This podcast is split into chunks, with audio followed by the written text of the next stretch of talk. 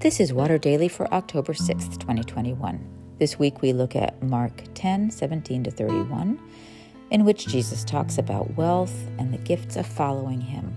Today's reflection is Give it all away.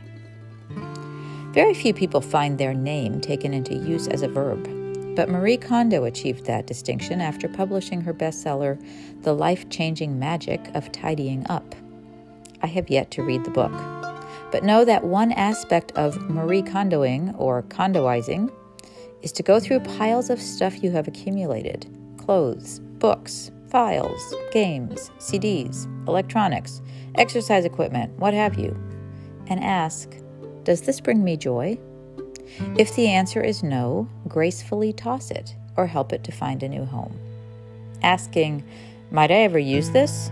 My usual approach, too often elicits a yes and leaves us mired in our clutter.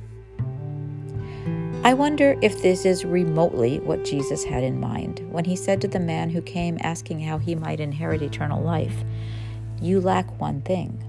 Go, sell what you own and give the money to the poor, and you will have treasure in heaven. Then come, follow me. Certainly, Jesus' suggestion was not moderate. He instructed this man to render himself completely free of possessions, not just shedding, but actually selling them and giving the money to the poor.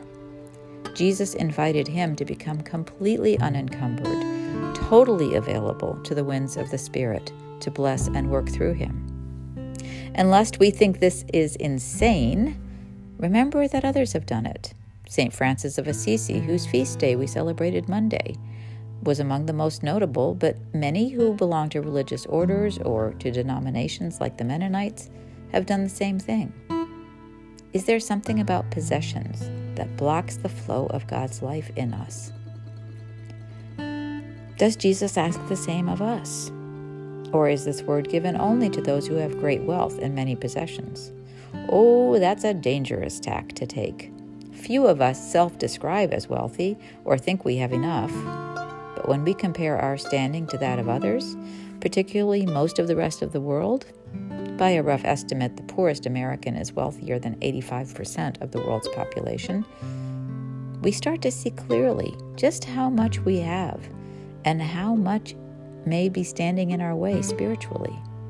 It's not the wealth, it's where we put our security that saps our faith. How do we start to divest ourselves? Can we do it incrementally, or must we tear off this band aid all at once, as Jesus told the man in our story to do? He was unable to meet that challenge.